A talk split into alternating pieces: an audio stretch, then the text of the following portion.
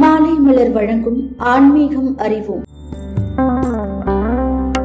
கந்தசஷ்டி விரதம் ஆறு வருடங்கள் தொடர்ந்து கடைபிடிக்கப்பட வேண்டும். இவ்விரதம் அனுஷ்டிக்க விரும்புவோர் விரத நாட்களில் அதிகாலை எழுந்து சந்தியாவந்தனம் முதலிய காலை கடன்களை முடித்து ஆற்றில் இறங்கி நீரோட்டத்தில் எதிர்முகமாக நின்று தண்ணீரில் ஷட்கோணம் வரைந்து அதில் சடாபட்சர மந்திரத்தை எழுத வேண்டும்.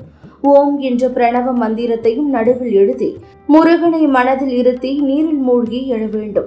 கிணறு குளம் போன்ற நீர்நிலைகளில் நீராடுபவர்கள் வடதிசை நோக்கி நின்று மேற்கூறியவாறு தூய நீராடி தோய்த்து உலர்ந்த ஆடை அணிந்து அமைதியான இடத்திலோ அல்லது ஆலயத்திலோ அமர்ந்து அள்ளல் தீர்க்கும் ஆறுமுக பெருமானை நினைத்து தியானம் செய்ய வேண்டும்.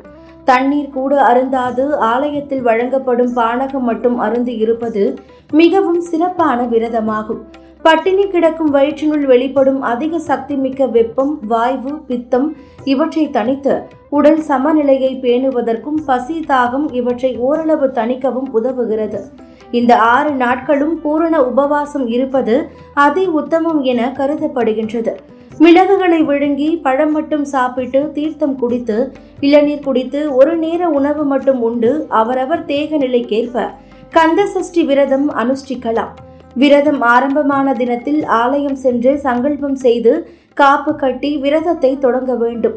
ஒரு விரதத்தை ஆரம்பிக்கும் முன் இன்ன நோக்கத்திற்காக இன்ன முறைப்படி இவ்வளவு காலம் அனுஷ்டிக்க போகின்றேன் என்று உறுதியான தீர்மானம் செய்து ஆலயம் சென்று சங்கல்ப பூர்வமாக அர்ச்சனை வழிபாடுகள் செய்து ஆரம்பிக்க வேண்டும்.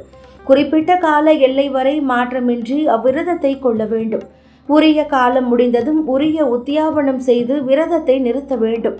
ஆறு நாட்களும் உமிழ்நீரும் உள்ளே விழுங்காதவாறு நோன்பிருந்து இவ்விரதத்தை இருப்பது ஒரு முறை.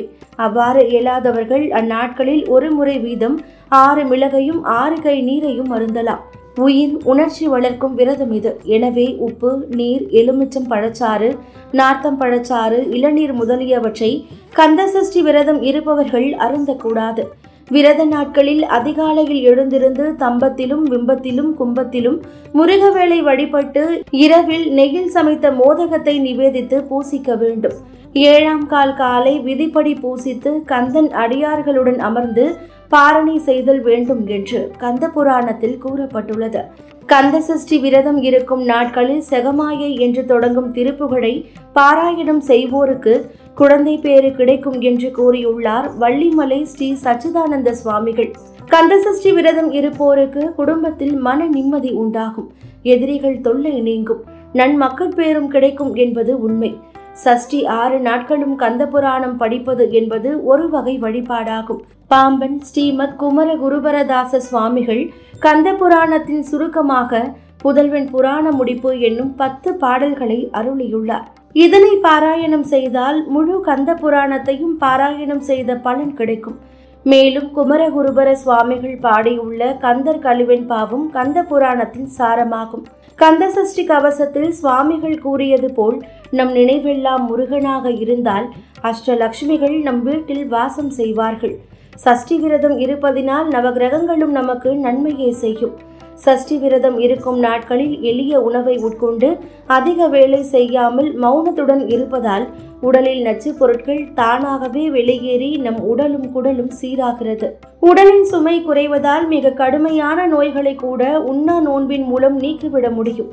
உண்ணா நோன்பின் போது உடலில் நோயுற்ற திசுக்களே முதலில் கரைக்கப்படுகின்றன. உள்ளுறுப்புகளை வீணாக சுற்றி இருந்த பகுதிகள் கரைக்கப்படுகின்றன. உண்ணா நோன்பு மிகவும் எளியது. ஆனால் சிறப்பான ஊட்டச் செயலாக அமைந்து உடலை காக்கிறது. உண்ணா நோன்பின் போது உடல் ஓய்வடைகிறது. எல்லா உறுப்புகளுக்கும் அமைதி கிட்டுகிறது. நரம்புகள் தளர்ச்சி நீங்குகின்றன. வெப்பநிலை மாறி இயல்புத்தன்மை ஏற்படுகிறது. உண்ணா நோன்பின் போது இரத்தமும் நிணநீரும் தூய்மையாக்கப்படுகின்றன. காம உணர்வு தணிகிறது. உண்ணா நோன்பின் போது தூய நினைவுகள் வளர்கின்றன. விரதத்தால் நம் உடலும் உள்ளமும் தூய்மை அடைகிறது. மனதில் இருந்து உருவாகும் காம குரோத அறுவகை கெட்ட குணங்களையும் ஆறுமுகன் எப்படி சூரபத்மனை அடித்தானோ அவ்விதமே நமது குணங்களையும் அடித்து விடுகிறான். கெட்டவை நீங்கி நல்லவை நம் மனதில் குடியேறுகிறது. உள்ளமும் உடலும் புத்துணர்ச்சி பெறுகிறது. முருகனது கருணை எங்கும் எப்பொழுதும் பொங்கி வழிகிறது.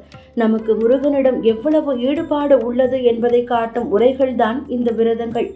நம்மால் இயன்றளவு விரதம் இருக்கலாம். வீட்டிலேயே விரதம் இருந்து ஆறுமுகனை அர்ச்சிக்கலாம். வீட்டில் வசதி இல்லாதவர்கள் கோவிலுக்கு சென்று வழிபடலாம். முடிந்தவர்கள் திருச்செந்தூர் போய் வரலாம். எத்தனை மந்திரங்கள் பாடல்கள் தோத்திரங்கள் இருந்தாலும் சஷ்டி விரத நாட்களில் பெரும்பாலானவர்கள் மிகவும் விரும்பி படிப்பது சஷ்டி கவசமே. இது எளிமையான தமிழ் மொழியில் இருப்பதால் சொல்வதற்கும் எளிமையாக உள்ளது.